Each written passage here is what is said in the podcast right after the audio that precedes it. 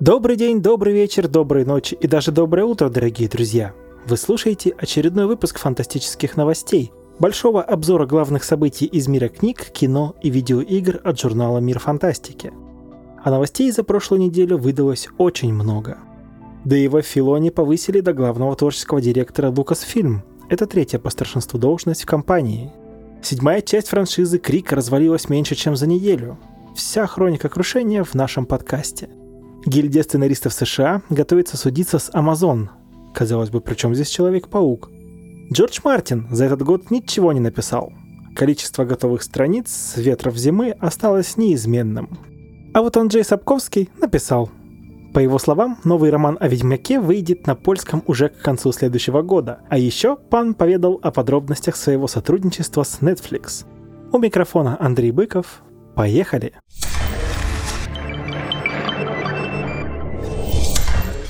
Начнем по традиции с киноновостей.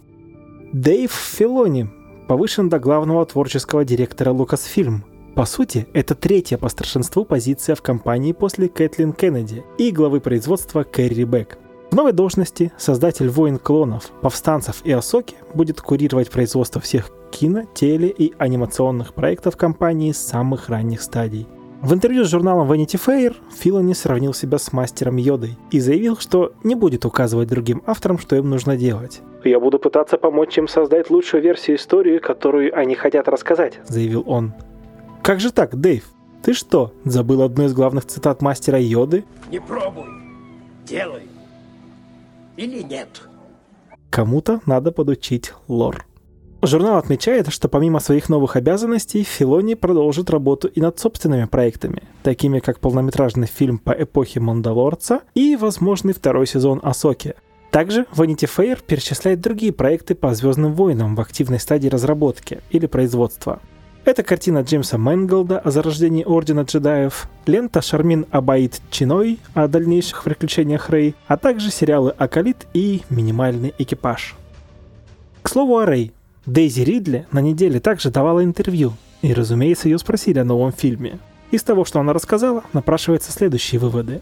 Дейзи пока не видела сценарий, но знакома с сюжетом в общих чертах. Это не то, что она ожидала, но и история ее увлекла. Пока что речь идет только об одном фильме, но актриса уверена, что их будет как минимум два. Буквально за одну неделю развалилась седьмая часть хоррор-франшизы «Крик», Началось все с того, что студия Spyglass прекратила все отношения с актрисой Мелиссой Баррерой из-за ее резких политических высказываний в поддержку Палестины и сектора Газа. Представители студии сначала отказывались от комментариев, но затем заявили, что они приемлют антисемитизм и разжигание ненависти в любой форме. Мелисса Баррера – звезда двух последних частей франшизы. Она играла роль Сэм Карпентер, незаконнорожденной дочери Билли Лумиса, оригинального серийного убийцы, известного как «Призрачное лицо». Фанаты раскритиковали позицию студии и призвали к бойкоту фильма. Досталось даже режиссеру седьмой части Кристоферу Лэндону. В соцсетях постановщик подчеркнул, что решение принимал не он и назвал ситуацию полным отстоем. Но это был еще не полный отстой. Полным отстоем ситуация стала спустя пару дней, когда о своем уходе заявила Дженна Артега, игравшая сестру Сэм Тару. Поначалу все решили, что Артега покинула проект из солидарности с Баррерой, но актриса заявила, что приняла решение еще несколько месяцев назад. Основная причина ее ухода – плотный съемочный график и занятость на производстве второго сезона Wednesday, съемки которого стартуют следующей весной. Кроме того, Артега требовала себе существенного повышения гонорара и получила отказ. Так что теперь седьмому Крику придется обходиться без обеих сестер Карпентер. Издание Variety пишет, что теперь сценаристам придется полностью переписать сценарий фильма, чтобы ввести в него новых персонажей или вернуть старых. Поговаривают, что авторы планируют вернуть пропустившую шестую часть Нив Кэмпбелл. С ней тоже не договорились по зарплате. И появившаяся в третьей части Патрика Демпси. Однако переговоры ни с той, ни с другим пока не начинались. Фанаты тем временем шутят, что следующим о своем уходе из седьмой части объявит серийный убийца «Призрачное лицо», Гильдия сценаристов США может подать в суд на Amazon Studios. По условиям соглашения между профсоюзом и альянсом продюсеров кино и телевидения, сразу же после завершения забастовки, стороны должны были возобновить работу над находящимися в производстве проектами. Однако Amazon все еще держит на паузе работу над несколькими проектами, замороженными из-за начала разработки.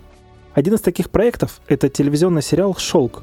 Паучье общество», по вселенной Человека-паука.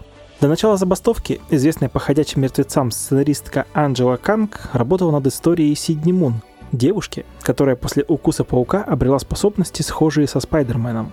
Однако теперь сообщается, что студия не заинтересована в возрождении «Шелка» и ряда других сериалов. При этом их авторы по условиям договора с Amazon не могут параллельно работать над другими проектами и банально сидят без работы. Согласно сведениям издания Анклер, гильдия направила в офис Amazon Studio довольно суровое письмо и обвинила в нарушении условий соглашения. Представители профсоюза подчеркнули, что если работа над проектом не возобновится, они обратятся в суд. Баллада о змеях и певчих птицах, приквел культовой франшизы «Голодные игры» возглавила мировой прокат. В дебютный уикенд лента заработала 98,5 миллионов долларов, а на сегодняшний день ее сборы оцениваются в 140 миллионов долларов. Фильм стартовал слабее основной франшизы, но это было ожидаемо. На самом деле, настолько ожидаемо, что сборы баллады даже превысили ожидания аналитиков. Действие баллады разворачивается за 60 лет до событий первого фильма франшизы, а главными героями выступают будущий президент Сноу, пока еще нищий студент Сноу, и еще один трибут из 12-го дистрикта – Люси Грей Бейрд. В режиссерское кресло вернулся Фрэнсис Лоуренс, а главные роли исполняют Рэйчел Зеглер и Том Блит. Студия Артман, создавшая такие мультфильмы, как «Уоллес и Громит» и «Побег из курятника», столкнулась с нехваткой пластичной глины для производства новых стоп-моушен мультфильмов. Nuclei Products, производитель самой лучшей глины на рынке, закрылся весной этого года. Студия скупила большую часть оставшихся запасов, около 400 килограммов, но этого количества хватит только на один полнометражный мультфильм. Впрочем, закупщики студии уже работают над поисками более стабильного поставщика. Телеканал TBS объявил о закрытии фантастической антологии «Чудотворцы» с Дэниелом Редклиффом, Джеральдин Вишванатан и Стивом Бушеми в главной роли. Действие каждого сезона «Чудотворцев» разворачивалось в новом сеттинге, а актеры исполняли совершенно другие роли. В оригинальном первом сезоне действие разворачивалось на небесах, а главные герои пытались уговорить Бога не уничтожать Землю. В последующих сезонах повествование побывало в средних веках, на Диком Западе и в постапокалиптическом будущем. Четвертый и, как стало теперь понятно, заключительный сезон вышел летом этого года.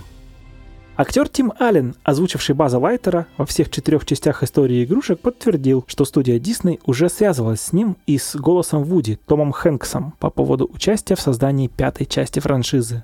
Алан отметил, что еще не видел сценарий, но над ним работает один из авторов, написавших лучшие части франшизы. Он сказал, что не взялся бы за эту работу, если бы не верил, что из нее может получиться что-то стоящее, заверил фанатов актер. Ну, что тут можно добавить? Как говаривал Бас Лайтер... Бесконечность не предел! А тут всего лишь пятая часть. Netflix продлил на седьмой сезон антиутопическую антологию «Черное зеркало». Съемки должны начаться в конце этого года, но пока что никаких подробностей о его содержании нет. Сборы российской фантастической ленты по щучьему велению преодолели отметку в 2 миллиарда рублей. В этом году эта отметка прежде покорилась только Чебурашке и Вызову. Сюжет фильма основан на русских народных сказках. Простой парень по имени Емеля ловит волшебную щуку. В обмен на свободу Рыбина обещает выполнить три любых желания своего пленителя. Емеля быстро тратит два первых желания, а затем решает без щучьей помощи заполучить руку царской дочки Анфисы – Щука все равно решает помочь дурню и принимает облик девицы Василисы. Режиссером фильма выступил Александр Войтинский, а главные роли исполнили Никита Калагривый, Мила Ершова, Анфиса Алексеева, Юрий Колокольников, Роман Мадянов и Сергей Бурунов. Переходим к игровым новостям.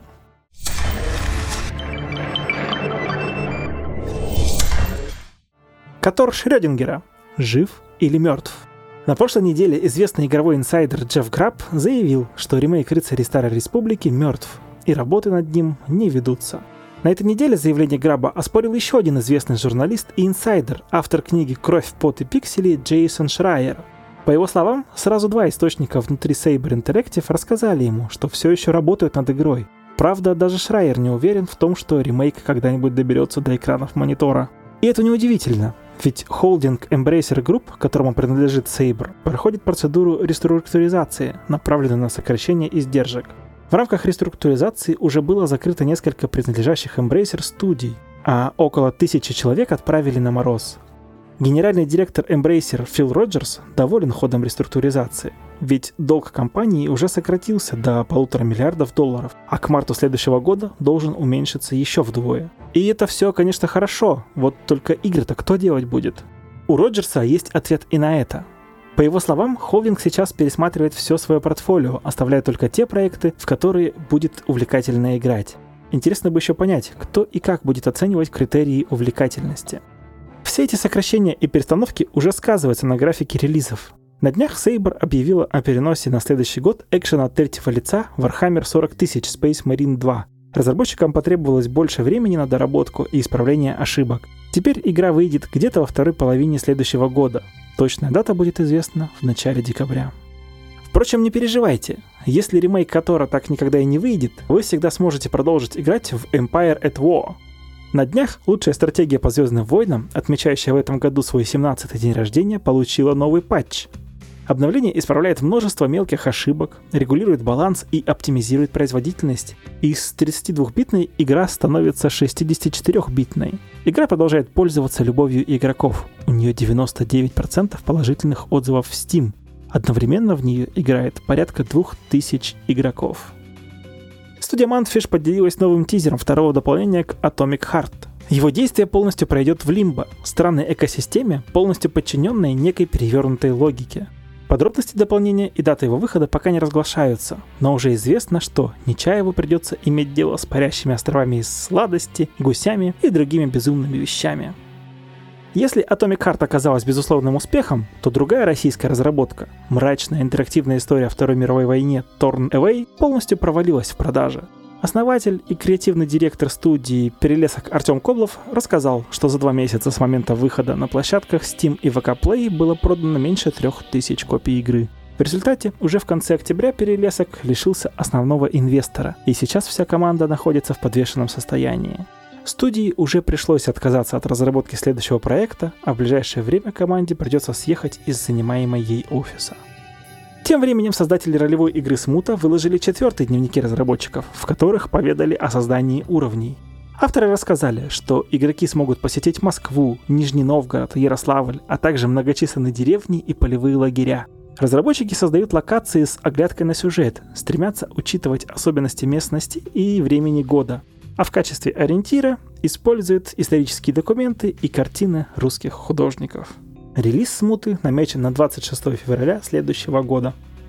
В середине февраля следующего года выйдет и хоррор от первого лица под названием «Ифу», либо IFU. Игрокам предстоит примерить на себя роль программиста Александра, запертого в заброшенном особняке мертвого хирурга, в обществе призрака владельца дома.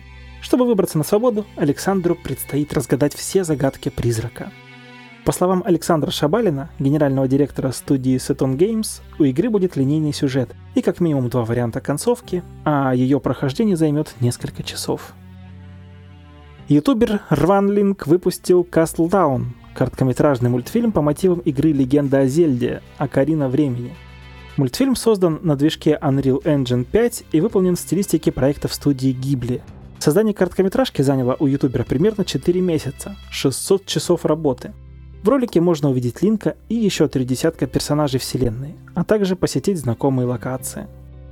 Сценарист Чет Фалисик рассказал, что основной причиной создания игры Left 4 Dead 2 стала полная забагованность первой игры. По его словам, игра была настолько сломана, что никто в Valve не хотел заниматься ее починкой. А поскольку у разработчиков оставались нереализованные идеи, они решили выпустить их не в качестве дополнений, а в виде самостоятельного релиза. Британский суд принял коллективный иск британских игроков к Sony. Изначально иск был подан еще в августе 2022 года. Sony обвинили в злоупотреблении доминирующим положением на рынке и завышением цен на собственную продукцию. Авторы иска оценили свой ущерб в 5 миллиардов фунтов стерлингов. Юристы Sony полтора года пытались заблокировать иск, но потерпели неудачу. Теперь посмотрим, что получится в суде. Переходим к книжным новостям.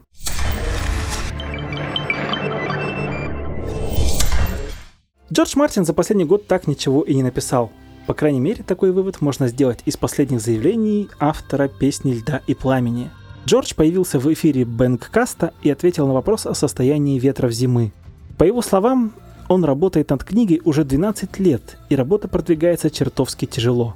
«Хотел бы я писать так быстро, как автор «Последнего королевства» Бернард Корнуэлл», — посетовал Джордж.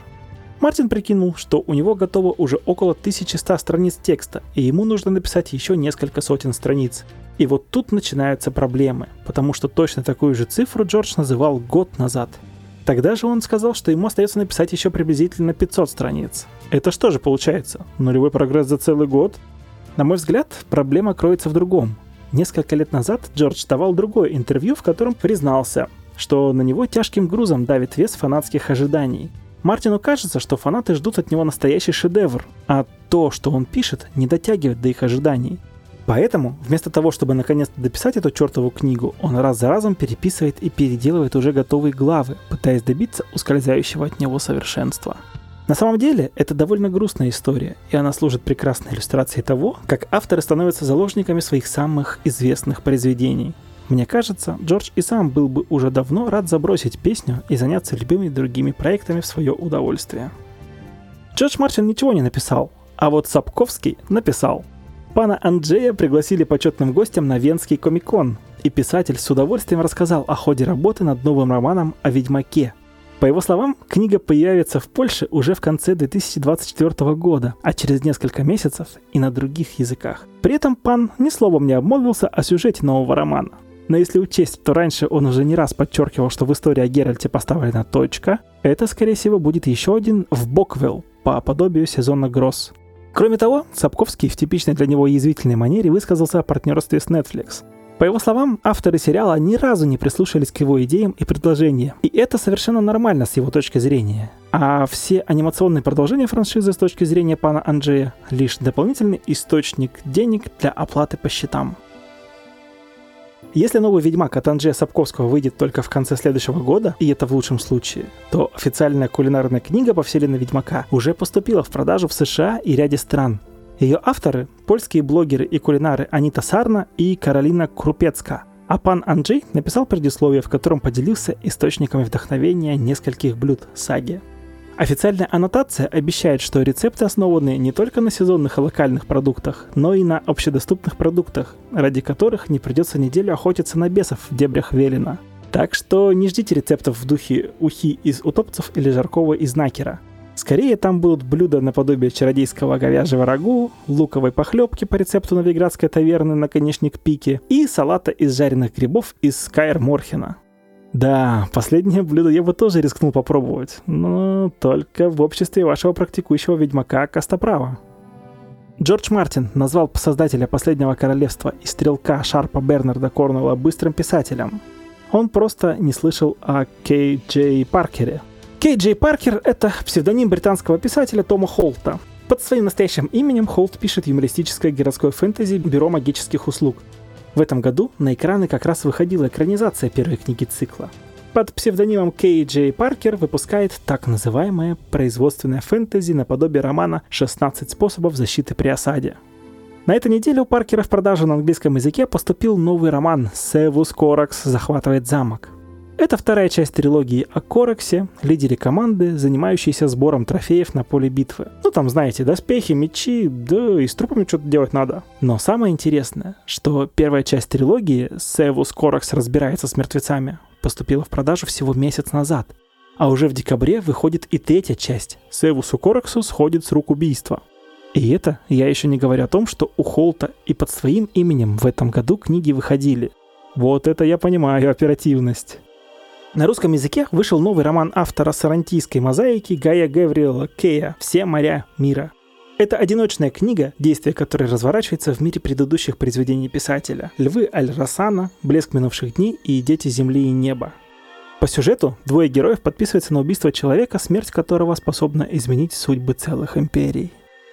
В январе на русском языке выйдет новый роман автора бестселлеров «Вспомни, что будет» и «Квантовая ночь» Роберта Сойера. Опенгеймер – альтернатива.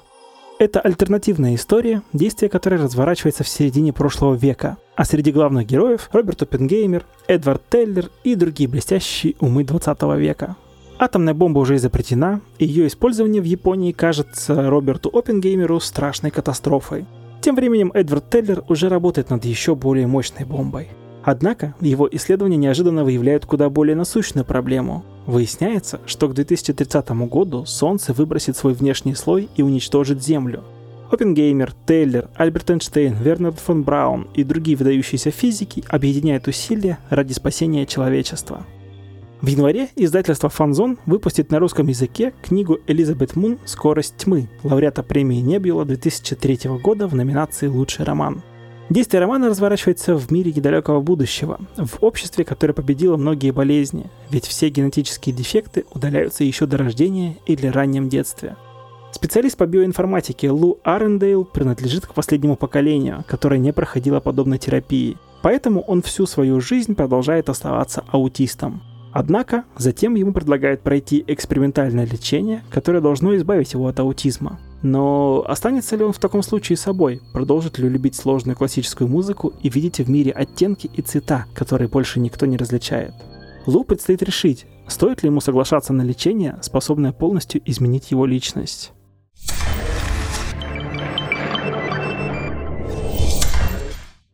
Много всего интересного произошло за неделю, и материалы от мира фантастики тоже получились очень разные и очень классные. Читаем и слушаем. Наш редактор и давний поклонник аниме Борис Невский ознакомился с самыми стоящими новинками аниме этой осени и делится рекомендациями. Кирилл Размыслович ведет хроники взлетов и падений новой огромной ракеты Илона Маска Starship. Александр Стрепетилов посмотрел сериал «Кибердеревня» и рассказывает, каким получился рассказ о русском фермере с Марса – Олег Поторокин снова разбирает финал аниме-сериала «Атака титанов». На этот раз со спойлерами.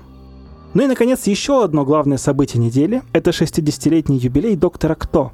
В честь этого события наш главный хувиан Мария Шмидт составила 7 причин, призванных мотивировать вас наконец-то посмотреть один из главных британских фантастических сериалов. А наш редактор Мария Лебеденко как раз составила список главных классических эпизодов, которые стоит обязательно пересмотреть. А еще в субботу состоялась премьера первого спецэпизода «Доктора», в котором к роли всеми любимого Таймлорда вернулся Дэвид Теннант. Но рецензию на него мы увидим уже на следующей неделе. Также в ваших подкаст-приемниках вы можете услышать очередной эпизод фантастического подкаста, в котором Денис Старостин, Кирилл Размыслович, Александр Стерпетилов и Алексей Ионов разбирают э, сериалы по всем известной, крайне популярной и всеми любимой вселенной «Звездные войны».